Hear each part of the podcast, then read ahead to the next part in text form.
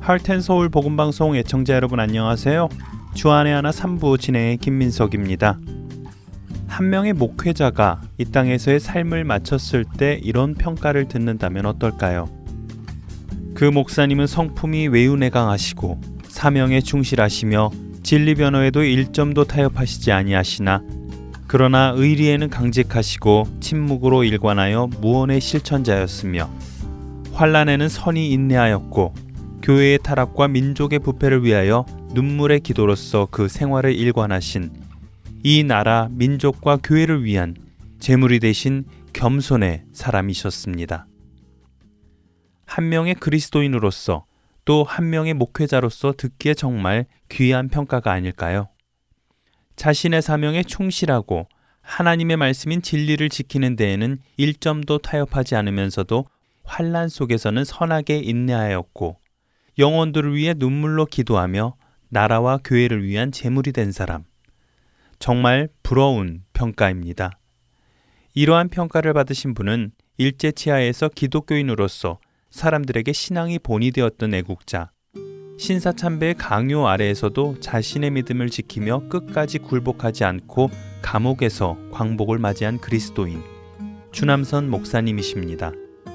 오늘과 다음 주 여러분과 바로 이 주남선 목사님에 대해 나누도록 하겠습니다. 먼저 찬양 함께 하신 후에 말씀 나누겠습니다.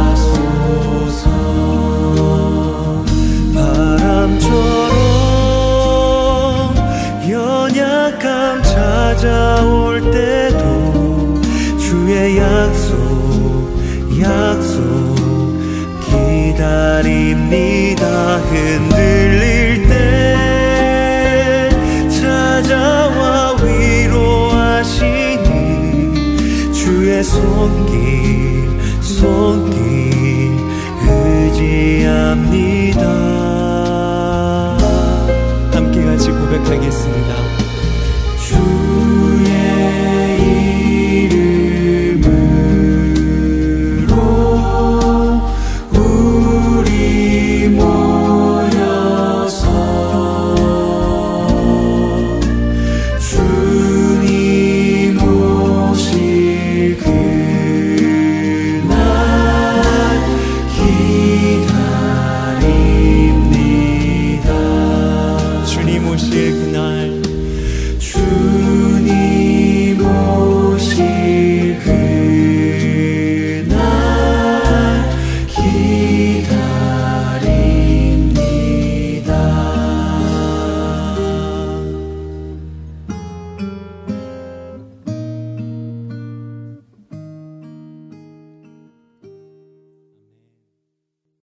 주남선은 천팔백팔십팔년 구월 십사일 거창군에서 한학을 공부하던 학자의 세 아들 중 둘째로 태어났습니다.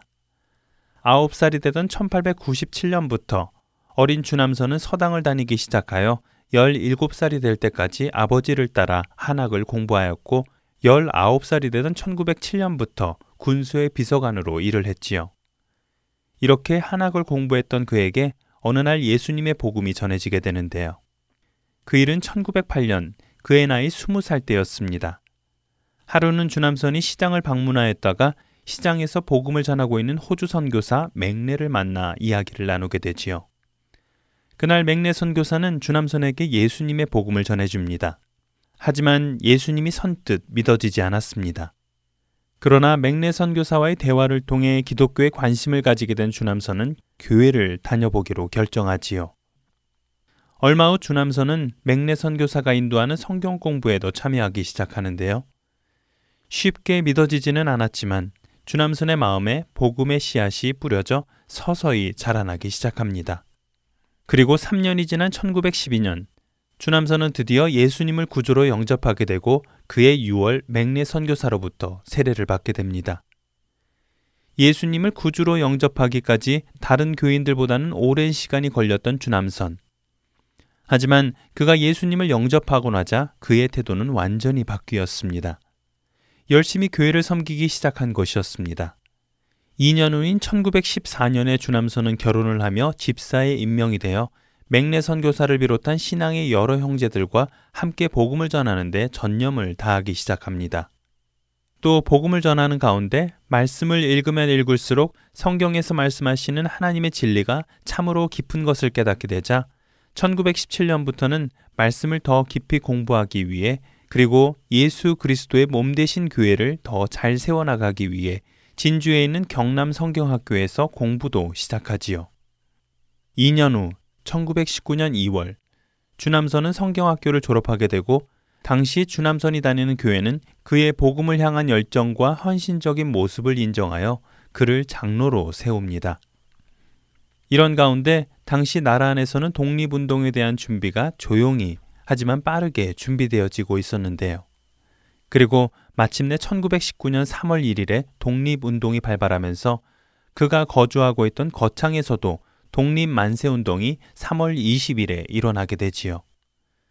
주남선도 그 누구보다도 나라를 사랑하는 사람이었기에 독립운동이 있기 전부터 이 운동에 대한 소식을 듣고 몇몇 사람들과 함께 독립운동을 준비하고 주도하였었습니다. 그리고 그해 팔월에 있었던 국권회복운동에까지 참여하게 되지요. 당시 주남선의 동생인 주남수는 조선의 국권회복을 위한 의용병으로 활동하고 있었습니다. 주남선은 동생의 의용병 활동을 도와 군자금 및 의용병을 모집, 파견하는 것을 도왔습니다. 이런 가운데 주남선은 천구백이십년 삼월에 열린 경남 노회에서 당시 스물네 살이던 주기철을 비롯하여 다른 여섯 명과 함께 전도사로 임명을 받습니다. 그리고는 평양에 있는 조선신학교에 입학을 하고 거창교회에서 전도사로 교회를 섬기게 되지요.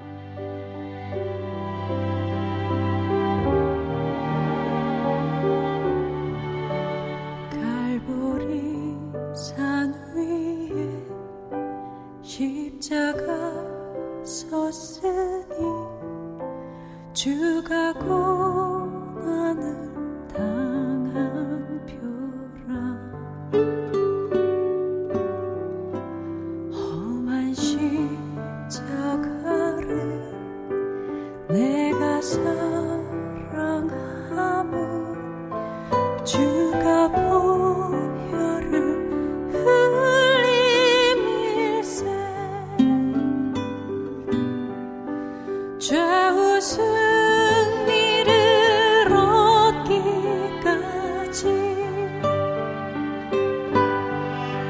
주의 십자가 사랑하리 빛난 멸류관 받기까지 험한 십자가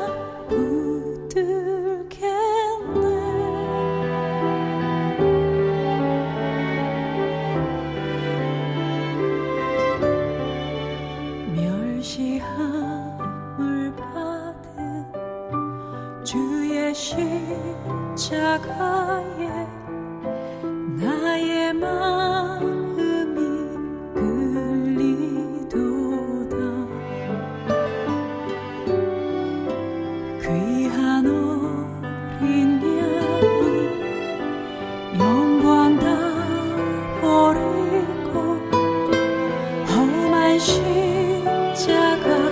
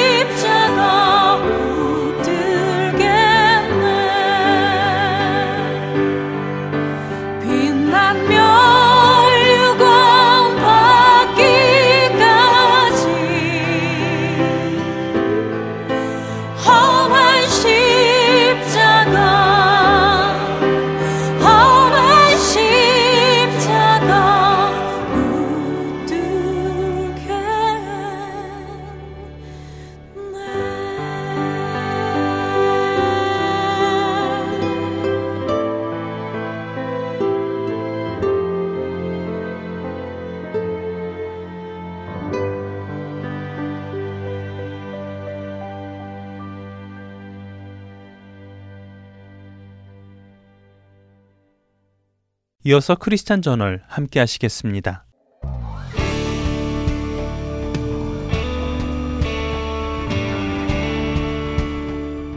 여러분 안녕하십니까? 크리스찬 저널의 최승진입니다. 크리스찬 저널 이 시간은 세계 기독교계의 소식과 우리 기독교인들이 알아야 할 소식들을 한 주간 모아 전해드리며 우리 크리스찬들이 어떤 관점으로 이런 사건들을 보아야 할지 함께 생각해보는 시간입니다. 먼저 뉴스를 전해드리겠습니다. 영국의 인구 절반이 무종교인이라는 설문조사 결과가 발표되어 충격을 주고 있습니다. 넷센 사회연구소가 조사한 이번 조사에서 넷센 사회연구소는 영국 성인 남녀 이천구백사십이 명을 대상으로 자신이 특정 종교에 속한다고 생각하느냐고 질문한 결과 이천십오 년에 비해 오 퍼센트가 증가된 오십삼 퍼센트가 자신은 무종교인이라고 대답했다고 밝혔습니다. 영국의 무종교인 인구는 천구백팔십삼 년 삼십일 퍼센트에서 이천십오 년 사십팔 퍼센트로 증가했으며 이번에 오십삼 퍼센트로 증가했습니다. 특히 연령별로는 십팔 세에서 이십사 세의 응답자 중 칠십일 퍼센트, 이십오 세에서 삼십사 세의 응답자 육십일 퍼센트, 삼십오 세에서 사십사 세 응답자가 오십육 퍼센트가 무종교인이라고 응답하여 연령이 낮아질수록 무종교인의 비율도 높은 것으로 나타났습니다. 다음 뉴스입니다. 지난 구월 십일 호주 전역에서 동성혼 합법화에 대한 투표가 실시된 가운데 이집트 콥트 교황이 호주 시드니를 방문하여 동성결혼에 대해 반대표를 던질 것을 촉구했습니다. 타와드로스 이 세 콥트 교황은 성경은 신약과 구약 그 어디에도 동성결혼을 허용하고 있지 않다며 동성결혼은 기독교 신앙과 완전히 배치되는 것이라고 강조했습니다. 이어 그는 하나님은 남자와 여자를 창조하셨으며 최초의 가족 또한 남자와 여자로 이루어졌다. 따라서 동성결혼은 성경적으로 인정될 수 없고 그것은 죄에 속한다고 덧붙였습니다. 호주 연방대법원은 구월 십이일부터 십일월 칠일까지 약 이 개월간 동성결혼의 찬반 여부를 묻는 국민투표를 실시 중이며 이 결과에 따라 연방의회는 의원 표결을 거쳐 동성결혼 합법화에 대한 최종적인 결론을 십일월 중순에 하게 됩니다. 마지막 뉴스입니다. 수단 난민 캠프에 있는 기독교인 어린이들이 이슬람 기도문을 외우지 못하면 음식을 받지 못한다고 최근 영국 크리스천 투데이가 보도했습니다. 보도에 따르면 남수단에서 온 난민들의 대부분은 기독교인들인데 하르툼 정부가 캠프에 도움을 제공하고자 하는 교회기관과 기독교 단체들의 지원을 허용하지 않으며 도시계획을 빌미삼아 교회의 건물들을 파괴하고 난민 캠프에 있는 어린이들이 식사하기 전에 이슬람 기도를 외우지 못하면 음식을 주지 않는 일을 벌이고 있다고 합니다. 이에 대해 기독교 단체들은 수단 정부에 항의하며 기독교인 아이들의 종교를 존중해 줄 것을 요구하고 있습니다. 뉴스를 마칩니다.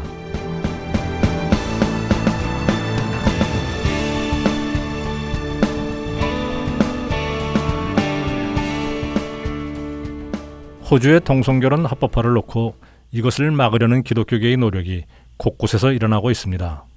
많은 목회자들이 반대표를 던져달라고 호주인들에게 호소하고 있고 많은 기독교 단체들이 힘을 모아 이를 막기 위해 계몽운동도 하고 있습니다.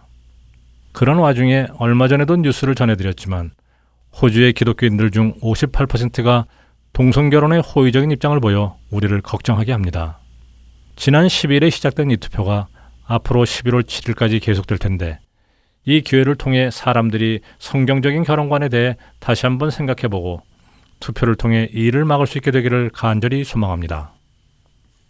그러나 동성결혼이 전 세계적으로 통과되고 있는 시대에서 호주의 동성결혼 합법화도 언젠가는 통과될 것이라고 생각이 됩니다. 이번에 통과가 되지 않는다고 하더라도 말입니다. 결국 세상의 대부분의 나라들은 동성결혼을 합법화할 것이고 그렇게 단합될 것입니다. 단지 시간의 문제이죠. 하지만 그렇다고 해서 이것이 그리스도인의 실패를 뜻하는 것일까요? 종종 이 일을 선악 간의 싸움이나 기독교계와 세상과의 싸움으로 생각하는 사람들도 만나게 됩니다. 그래서 이렇게 동성결혼이 합법화되는 나라에서 기독교가 패배한 것처럼 받아들이기도 하지요. 그러나 우리는 그렇게 생각할 이유는 없습니다. 예수님께서 십자가에서 죽으셨다고 해서 예수님께서 세상에 지신 것이 아니듯이 말입니다. 예수님께서 죽으셨다고 해서 예수님이 사망에서 지신 것도 아니지요. 예수님께서는 요한복음 십육장 삼십삼절에서 제자들을 향해 세상에서는 너희가 환난을 당하나 담대하라고 말씀하십니다. 왜냐하면 예수님께서 세상을 이기셨기 때문이라고 하시지요. 그렇습니다. 예수님은 죽으셨지만 패하지 않으셨습니다. 그분은 오히려 세상을 이기셨지요. 그렇게 우리가 이러한 문제를 세상과 하나님의 나라의 싸움으로 볼 이유는 없습니다. 세상이 승리하고 그리스도인들이 패하는 것으로 볼 이유는 더더군다나 없지요. 세상은 하나님과 싸워 이길 수 없기 때문이고 승패는 이미 그리스도께서 승리하심으로 끝났기 때문입니다. 우리가 세상의 풍조가 하나님을 떠나 타락으로 가는 모습을 바라볼 때 해야 하는 생각은 기독교가 세상에 패하고 있다는 생각이 아니라 세상은 하나님의 구원의 은혜를 뿌리치고 멸망으로 가고 있다는 생각이어야 합니다. 그 관점으로 세상을 바라보아야 하는 것이죠. 언젠가 이 세상은 하나님을 철저히 부정하고 자신들이 원하는 모든 것을 이뤄내는 날이 있을 것입니다. 그러나 그것은 그들의 승리가 아니라 그들의 멸망의 날이 될 것입니다. 영국의 설문조사 결과 종교가 없는 사람의 숫자가 해마다 늘어나는 것으로 나타났습니다. 삼십 퍼센트에서 사십 퍼센트, 이제는 오십 퍼센트를 넘었다고 합니다. 이 종교는 기독교만을 포함한 숫자는 아닙니다. 모든 종교를 포함한 숫자입니다. 결국 사람들은 점점 신이 없다고 믿는 쪽으로 가는 것이 세상의 풍조라는 것입니다. 설문조사 결과 연령이 낮을수록 종교를 가지고 있지 않은 비율이 높은 것으로 보이는 것처럼 언젠가 세상에는 신의 존재를 믿는 사람들이 극히 적게 될 날이 올 것입니다. 그리고 세상에는 죄가 만연하게 되겠지요. 인자가 올 때 세상에서 믿음을 보겠느냐? 라고 누가복음 십팔 장 팔 절에서 예수님께서 하신 말씀이 떠오릅니다. 세상은 하나님의 말씀을 거부하고 자신들이 원하는 것을 이룰 것입니다. 그러나 그것이 하나님의 패배가 아니라는 것을 기억하십시오. 그것 때문에 우리 그리스도인들이 우려할 필요는 없습니다. 그것은 패배가 아니기 때문입니다. 대신 우리는 하나님을 거부하고 멸망으로 가는 그들을 위해 기도하고 어떻게든 그들의 마음이 열려 진리를 바라볼 수 있게 되도록 우리의 사명을 감당해야 할 것입니다. 크리스천 저널 마치겠습니다.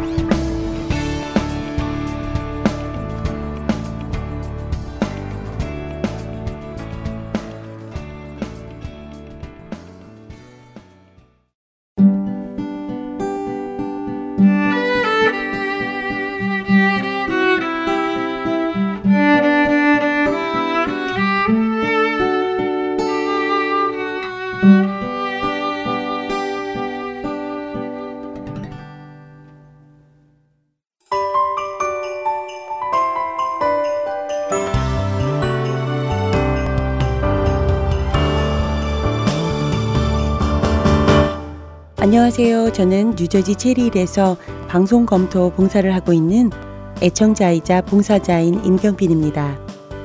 허트앤서울 복음방송에서 일 년에 한 번 실시하는 애청자 설문조사 아시죠? 저희 같은 애청자들의 의견이 프로그램을 만드는 데 큰 도움을 준다고 하더라고요. 우리들의 참여가 허트앤서울 복음선교의 방송을 만드는 데 큰 도움을 줄 수 있다니 얼마나 기쁜지 모르겠습니다. 여러분들도 함께 참여하셔서 영혼을 살리고 세우는 이 귀한 방송에 도움을 주시면 좋겠습니다. 설문조사에 참여는 여러분 댁으로 보내드린 설문지를 통해서 혹은 더블유 더블유 더블유 닷 하트앤서울 닷 오알지 홈페이지를 통해 하실 수 있답니다. 혹시 설문지가 필요하신 분들은 언제든지 사무실로 연락하시면 보내드린다고 하네요. 연락하실 번호는 육공이 팔육육 팔구구구입니다.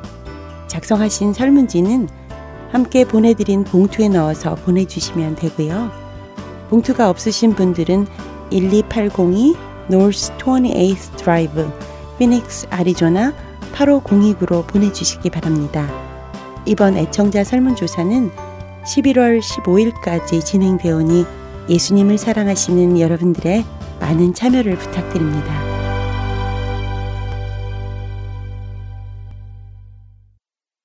성경 번역의 역사를 알아보는 프로그램 성서 이야기로 이어드립니다.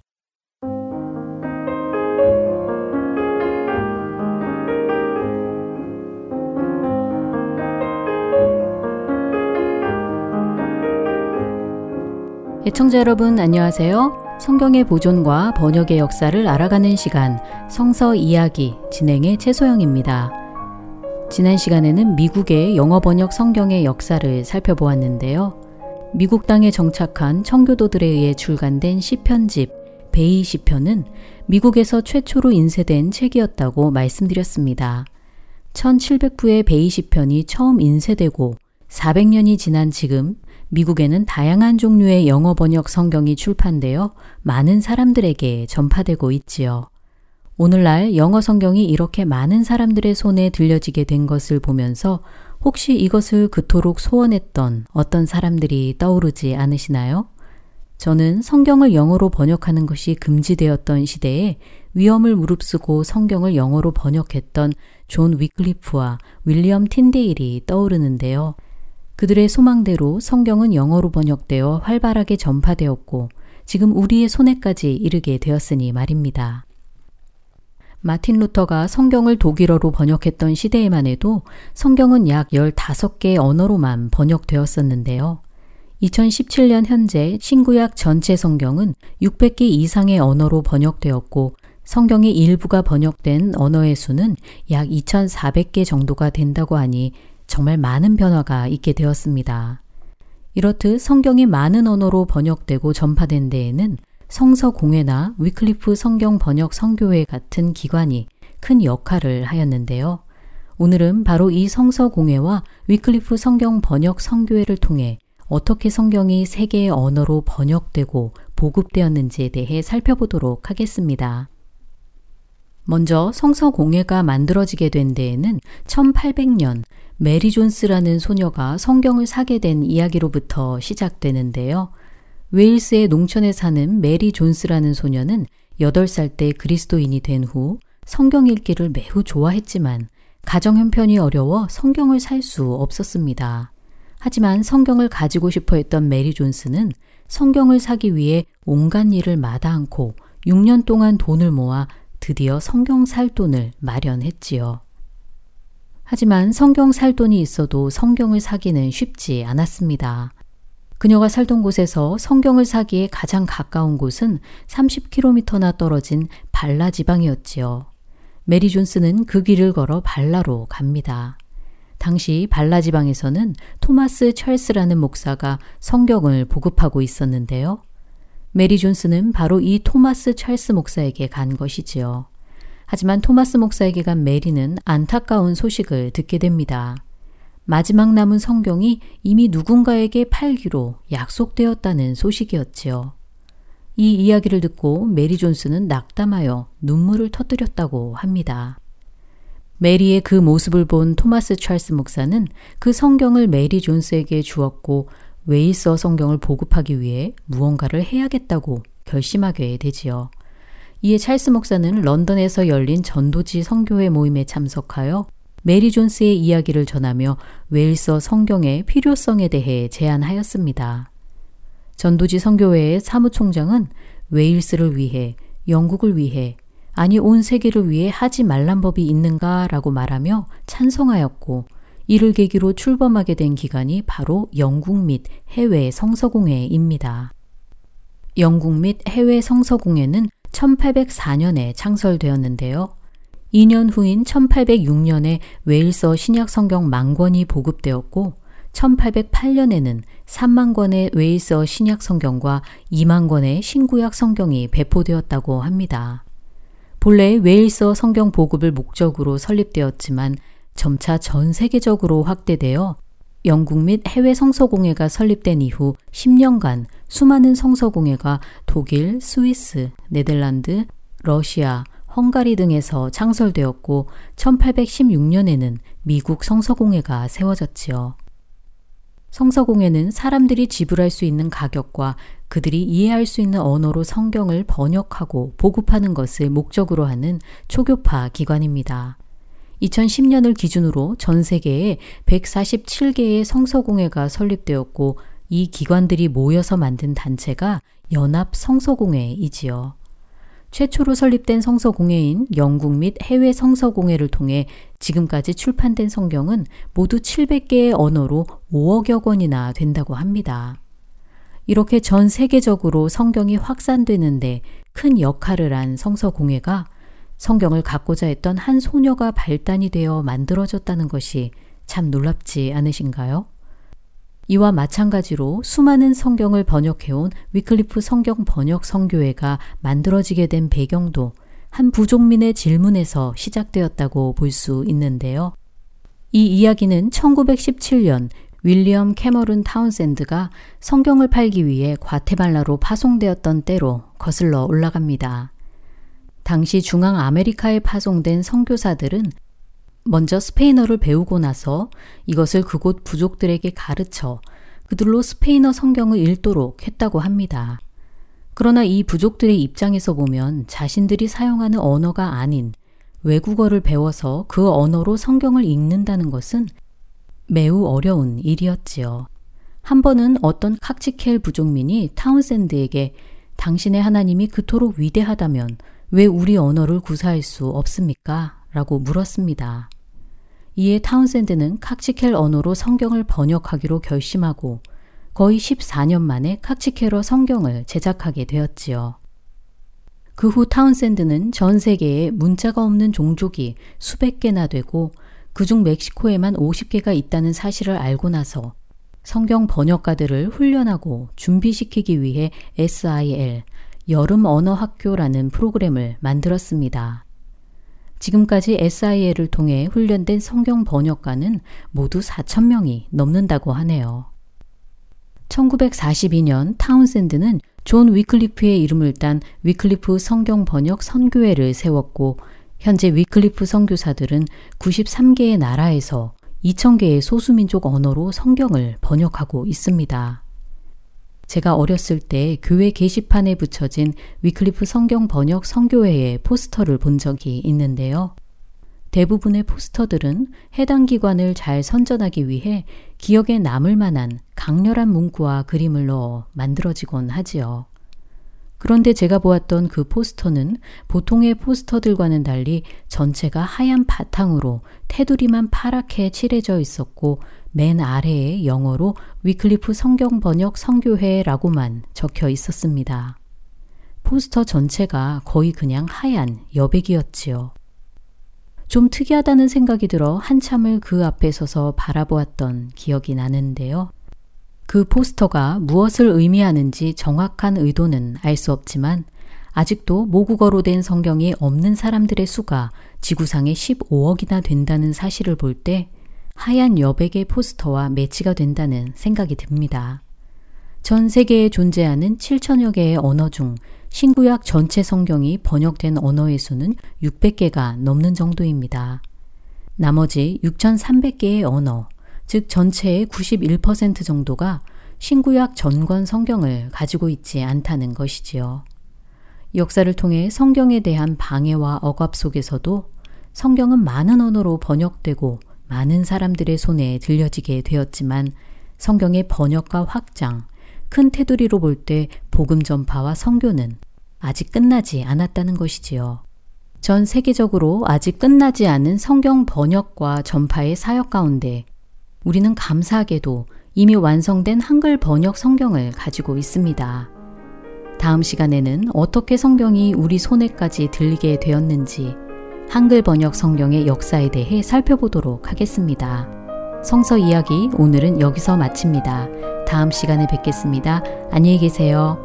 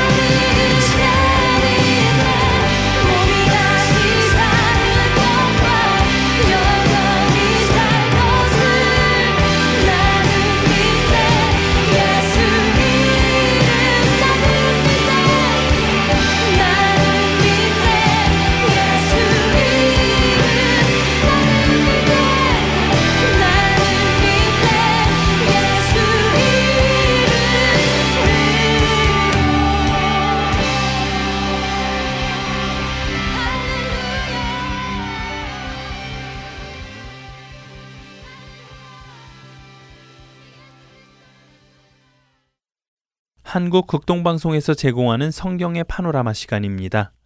오늘은 쉽게 이해되는 계시록 여섯 번째 시간입니다.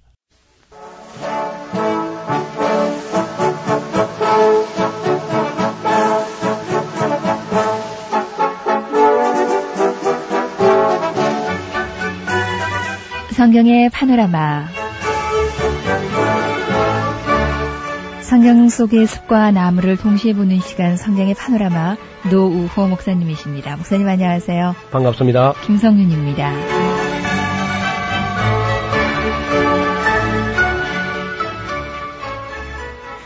지난 시간에 우리는 일곱 번째 나팔, 마지막 나팔, 그 나팔을 불었을 때 예수님은 이미 공중에서 재림하시고 계셨고 천사들이 먼저 와가지고 예수 믿는 사람들을 홀연히 순식간에 변화시켜서 불이 섞인 유리바다 건너편으로 건너가게 한 다음에 십이, 십삼, 십사 장에서 해설을 하고 있었고 십오 장에 노래를 부르고 있었고, 반대로 믿지 않는 사람들을 휴거되지 못한 세상에서는 하나님의 진노의 일곱 대접이 쏟아지는 장면을 십육 장에서 보았습니다. 네. 그리고 십칠 장은 음녀 종교, 거짓 종교, 거짓 선지자, 온갖 정치와 함께 야합하는 거짓 종교가 도대체 뭐냐 하는 문제는 상당히 첨예한 문제니까 따로 한 말씀을 드릴 기회가 있을 겁니다. 그래서 이제 짐승정부는 십팔 장처럼 큰 바벨론이라고 하는 짐승정부, 즉 그리스도의 정부가 십팔 장처럼 완전히 멸망되고 다시 일어나지 못하게 된다 하는 것이죠. 그리고 또다시 이제 십구 장이 나오는데, 이 십구 장은 어디로 연결되냐면요, 십오 장으로 연결되어 있는 겁니다. 다시 십육, 십칠, 십팔 장을 이렇게 갈라내는 겁니다. 이쪽으로 한 갈래. 네. 갈라내고 나면 역시 십오 장에서 십구 장이 따라 붙겠죠. 지난번에 십일 장에서 십오 장으로 넘어갔죠. 예, 십이 장, 십삼, 십사를 들어 올려버리니까 예? 십오 장이 따라붙고, 그 십오 장 뒤에는 십구 장이 십구 장. 따라붙는 이 라인이 예수 믿는 사람들이 가는 길이고요. 예. 그러면 이제 십육, 십칠, 십팔 장은 예수 믿지 않는 사람들이, 구원받지 못한 사람들이 가는 하나님의 진노를 받는 그런 장면이거든요. 그러면 이것이 사실 이 성경 기자가 이쪽을 이야기하고 이쪽을 이야기하다 보니까 이야기가 두 갈래로 갈라지는데, 이걸 사람들이 보지 못하고 이걸 일직선상에 놓고 보니까 영원히 해결이 안 되는 거예요. 예. 그래서 다시 이제 그 카메라가 마치 이쪽을 한번 비쳤다가 또 저쪽을 비쳤다가 음. 이미 일곱 번째 나팔, 마지막 나팔을 부는 순간에 세상은 갈라진 겁니다. 네. 그 휴거된 사람들은 불이 섞인 유리바다 건너편에 가 있고, 또 휴거되지 못한 사람들은 여전히 세상에 남아 있으니까 그 불이 섞인 유리바다 건너편에 구원받은 사람 세계를 비춰주는 것이 십일 장, 십오 장, 십구 장으로 연결되어 있고, 그 다음에 이 세상은 십육 장, 십칠 장, 십팔 장으로 연결되어 있습니다. 예. 그러니까 이것이 기록을 하다 보니까 이게 긴 이야기가 연결되는데 사실은 아주 순간적으로 동시적 사건입니다. 예. 그래서 이제 그 노래 부르고 있던 사람들이 노래를 얼마나 오래 부르겠습니까? 바로 십구 장으로 카메라를 돌리면은 거기 십구 장에 어린 양의 호인잔치가 준비되면서 음. 바로 예수님 오신다는 음성이 들립니다. 그래서 신랑이 이제 나오는데 백마를 타고 충신과 진실이라는 그런 이름을 가지고 나타나는데, 비로소 이제 여기 십구 장에서 할렐루야 코러스가 막 터지는 거죠. 막 네. 할렐루야 할렐루야 몇 번씩이나 나오면서 십구 장 십일 절 보면, 또 내가 하늘이 열린 것을 보니 보라 백마와 탄 자가 있으니 그 이름은 충신과 진실이라, 그가 공의로 심판함에 싸우더라, 그 눈이 불꽃 같고 그 머리에 많은 면류관이 있고 또 이름 쓴 것이 하나 있으니 자기밖에 아는 자가 없고, 또 그가 피 뿌린 옷을 입은데 그 이름은 하나님의 말씀이라 칭하더라. 하늘에 있는 군대들이 시고 깨끗한 세마포를 입고 백마를 타고 그를 따르더라. 그의 입에서 나오는 이한금이, 이한금은 예리한, 예리한 금이 나오니 그것으로 만국을 치겠고 친히 저희를 철장으로 다스리며, 또 친히 하나님 곧 전능하신 이의 맹렬한 진노의 포도주를 밟겠고 그 옷과 그 다리에 이름 쓴 것이 있으니 만왕의 왕이요 만주의 주라. 이게 바로 신랑 되시는 예수 그리스도의 모습입니다. 네. 그러고 나서 이제 그 짐승을 잡아가지고 제일 먼저 적그리스도하고 거짓 선지자, 이 사람들이 천년왕국 바로 그 전에 제일 먼저 불과 유황으로 타는 못에 던져지게 됩니다. 네. 그리고 이십 장에 가면 천년왕국이 성도들과 함께 예수님으로 더불어서 천년 동안 왕노로 사는 천년왕국 이야기가 이어지고 있는 것이죠.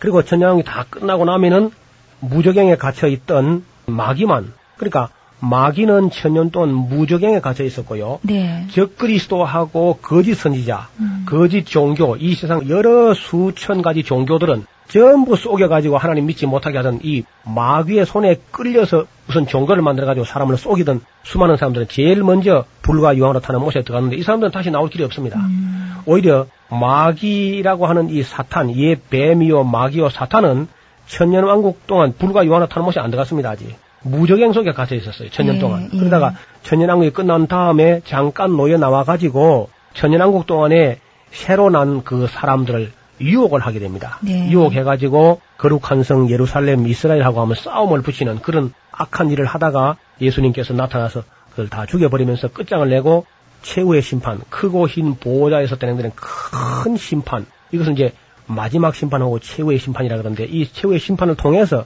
그때 비로소 이제 천년 후에 이 마귀들도 함께 불과 요한호타는 못에 들어가게 되고, 또 그 천년왕국이 끝난 다음에는 창세 이후로 예수님 믿지 않고 죽었던 모든 사람들, 예. 그런 사람들이 다 끌려 나와가지고 다시 심판의 부활로 나와가지고 심판받고 다시 불과 요한을 타는 못에 들어가면은 이제 이것이 곧 둘째 사망이다. 그리고 예수 믿었던 사람들은 천연왕국 끝에 다시 영원한 새하늘과 새 땅으로 들어가게 되는데, 그 새하늘과 새 땅의 영광스럽고 아름다운 모습은 이십일 장에 아주 아름답고 온갖 보석으로 꾸며진 그런 세상으로 연결되어 있는 것입니다. 네. 그리고 이십이 장에 이제 보면은 마지막 경계의 말씀이 쭉 기록되어 있는데, 그 중에 중요한 것은 이십이 장 십이 절 보면, 보라 내가 속히 오리니 내가 줄 상이 내게 있어 각 사람에게 그의 일한 대로 갚아주리라. 나는 알파와 오메가요 처음과 나중이요 시작과 끝이라. 그 두루마기를 빠는 자들, 두루마기를 빤다는 사람들은 행실을 거룩하게 해가는 사람들은 복이 있나니, 이는 저희가 생명나무에 나아가며 문들을 통하여 성에 들어갈 권리를 얻으려 합니다. 그래서 개들과 술객들과 행음자들과 살인자들과 우상숭배자들과 및 거짓말을 주하며 지어내는 자마다 성 밖에 있으리라. 그러니까 우상숭배자들, 지금 사람이 손으로 만든 수공물을 신처럼 섬기는 모든 사람들은 이 방송을 듣고 그 모든 것을 버리고 하나님께로 돌아와서 사시고 참되신 하나님 앞에 죄를 고백하고 예수 그리스도의 피로 말미암아서 제사함 받고 예수 그리스도를 구주로 영접하시는 길만 살 수 있는 길입니다. 아직은 이 세상에 선교가 되고 있는 시대고 아직은 은혜의 때입니다. 그러나 언젠가 하나님께서 자 이제 그만 하는 날이 올 겁니다. 성경의 파노라마도 시작한 날이 있었고, 네. 이제 끝나는 시간이 다 돼가잖아요. 끝이 다 돼가는데 무슨 일이든지 시작한 것이 있었다는 것은 반드시 끝이 있다는 겁니다. 네. 그리고 성경은 알파와 오메가여 처음과 나중이라, 마지막 끝을 맺을 때에 반드시 심판이 있어가지고 거기 잘 보십시오. 이십이 장 십오 절, 개들과 술객들과 행음자들과 음행하는 사람들, 살인자들과 우상숭배자들과 및 거짓말을 좋아하며 지어내는 이상한 종교를 자꾸 만들어내는 자마다 성 밖에 있으리라. 성 밖은 바로 어둠의 세계죠. 성 안에는 천국이 되겠고 성 밖은 어둠의 세계입니다. 거기서 슬피 울며 이를 갈미 있으리라 하는 것이 예수님 말씀이죠. 그래서 또 한 가지 여기 이제 중요한 것은요, 만일 누구든지 이 성경 이외에 이제 요한계시록 가지고 성경 전체의 뚜껑을 지금 닫으려고 합니다. 예. 그때에 이십이 장 십구 절에 보면은 십팔 절부터 보는 적이네요. 내가 이 책의 예언의 말씀을 듣는 각인에게 증거하는데, 만일 누구든지 이것들 외에 더하면은, 요한계시록을 써서 지금 성경을 마감을 딱 했는데, 네. 여기 또 누가 더하면은 하나님이 이 책에 기록된 재앙을 거기에 더하실 것이요. 만일 누구든지 지금 뒷뚜껑을 딱 덮어놨는데 육십육 권으로 여기 누가 한 권이라도 빼내는 사람이 있다면은 제하여 버리면 하나님이 이 책에 기록된 생명나무와 및 거룩한 성의 참여함을 제하여 버리시리라. 천국도 가지 못하게 하겠다. 그런 말씀이죠. 하나님의 법정 최고형이죠. 그래서 예. 엄중한 경고가 붙어 있어서 아무도 이 계시록을 써서 뚜껑을 덮은 다음에는 더하거나 빼거나 하지 못하게 그렇게 놨습니다. 그래서 우리가 계시록의 큰 흐름을 살펴보았는데, 혹시 뭐 너무 빨리 지나왔기 때문에요, 어렵다고 느낀 부분이나 그런 거 있습니까? 아마 그 십칠 장에 있는 내용 같은 거, 네. 이런 내용은 일곱 대접을 가진 일곱 천사 중 하나가 와서 요한에게 말하길, 이리 오라 많은 물 위에 앉은 큰 음녀에 받을 심판을 내게 보이리라. 땅의 임금들도 그로 더불어 행음하였고 땅에 거하는 자들도 그 음행의 포도주에 취하였다 하고, 곧 성령으로 나를 데리고 광야로 가니라. 내가 보니 여자가 붉은빛 짐승을 탔는데 그 짐승의 몸에 참난된 이름들이 가득하고 일곱 머리와 열 뿔이 있더라. 그러니까 이 십칠 장이라든지 십팔 장 같은 경우는 이제 조금 그림을 좀 그려가지고 설명하면 참 좋겠는데, 지금 이 방송으로는 좀 어렵겠죠. 우리가 잘 알아놓을 사실은 거짓 종교는 언제나 정치와 야합하고 권력과 함께 타협하는 겁니다. 그래서 권력과 아주 가까이 밀착되어 있는 그런 거짓 종교가 권세를 가지고 사람을 억압하고 탄압하고 사람을 속이는 그런 종교가 받을 심판이 십칠 장에 기록되어 있고요. 예. 이 십팔 장은 이제 세계 전체를 주무르는 경제라든지 권력을 가지고 온 세계를 주무르던 김성, 즉 그리스도의 정부가 철저하게 폐망된다는 그런 내용이 십팔 장에 기록이 되어 있습니다. 그리고 이제 제가 빨리 지나가면서 혹시 성도들이 궁금해할 부분이 어디 또 있냐면요. 십일 장에 거기 앞부분에 보면은 두 증인의 이야기가 있는데 그걸 이야기 안 하고 지나왔습니다. 그것은 두 증인은 예루살렘 사람들에게 전도할 수 있는 기회가 한번 주어집니다. 예. 지금도 우리가 예루살렘 가면 예수 안 믿거든요. 하나님을 믿는다 하면서 예수는 믿지 않는 사람들이 있습니다. 근데 그 땅에 어떻든 마지막 때 가면 아주 힘있는 두 증인이 찾아가서 예루살렘 사람들에게 전도하는 그런 기회가 있다는 것입니다. 그래서 그 사람들이 그 전도하다 결국 맞아 죽게 됩니다. 음. 맞아 죽었다가 그 시체가 나중에 부활돼가지고 하늘로 휴거되는 사건이 거의 나오긴 하지만 어떻든 그 이야기는 우리 이방인 교회하고는 직접적인 상관은 없습니다. 예루살렘에 증거할 증인이죠. 그 십이 장, 십삼 장, 십사 장 요 세 장은 보다 압축된 역사 해설장이라는 것을 잊지 마시고 역사 진행도에서는 이걸 빼올려가지고 들어올리려면 십일 장이 십오 장으로 따라붙게 되고 십오 장 뒤에는 또 십구 장이 따라붙으며 네. 십육, 십칠, 십팔 장은 불신세계의 하나님의 진노의 포도주가 쏟아지는 것이다 하는 것만 알게 되면은 계시록은 전혀 어렵지 않게 보여지게 될 것입니다. 다시 말하면은 이 역사의 종말이라고 하는 것은 예수 믿지 않는 사람들은 그냥 갑자기 참 살기 좋다고 할 때 마치 그 임산한 여자가 해산고통 임하는 값이 갑자기 임하게 될 겁니다. 그런데 예. 우리 믿는 사람들 깨어있는 사람들에게는요. 훤히 알게 됩니다. 아니 이런 일이나 모르겠습니까? 땅에 사람의 사분의 일이나 죽어 넘어지는 알게 되겠죠. 그때 다시 삼분의 일이 또 죽어지면 또 알게 될 겁니다. 그래서 그때쯤 되면은 예수님이 곧 임박하다 하는 예수님 오실 날이 지금은 아직은 아닙니다. 아직은 우리가 전도하면 전도가 되고 선교사가 아직도 파송되고 있고 전도 열매가 지금도 맺힌 걸 보면 아직은 아니고 아직은 조금은 남았습니다만은 언제나 열심히 우리가 일해서 각 사람에게 일한 대로 주께서 갚아주실 줄 믿고 죽도록 충성하시는 우리 모두가 되시기를 주의 이름으로 축원합니다. 요한계시록을 있는 그대로 받아들이시고 쉽게 이해하시면 되겠습니다. 도움이 되셨는지요? 성경의 파노라마 노우호 목사님이셨습니다. 목사님 고맙습니다. 감사합니다. 김성윤이었습니다.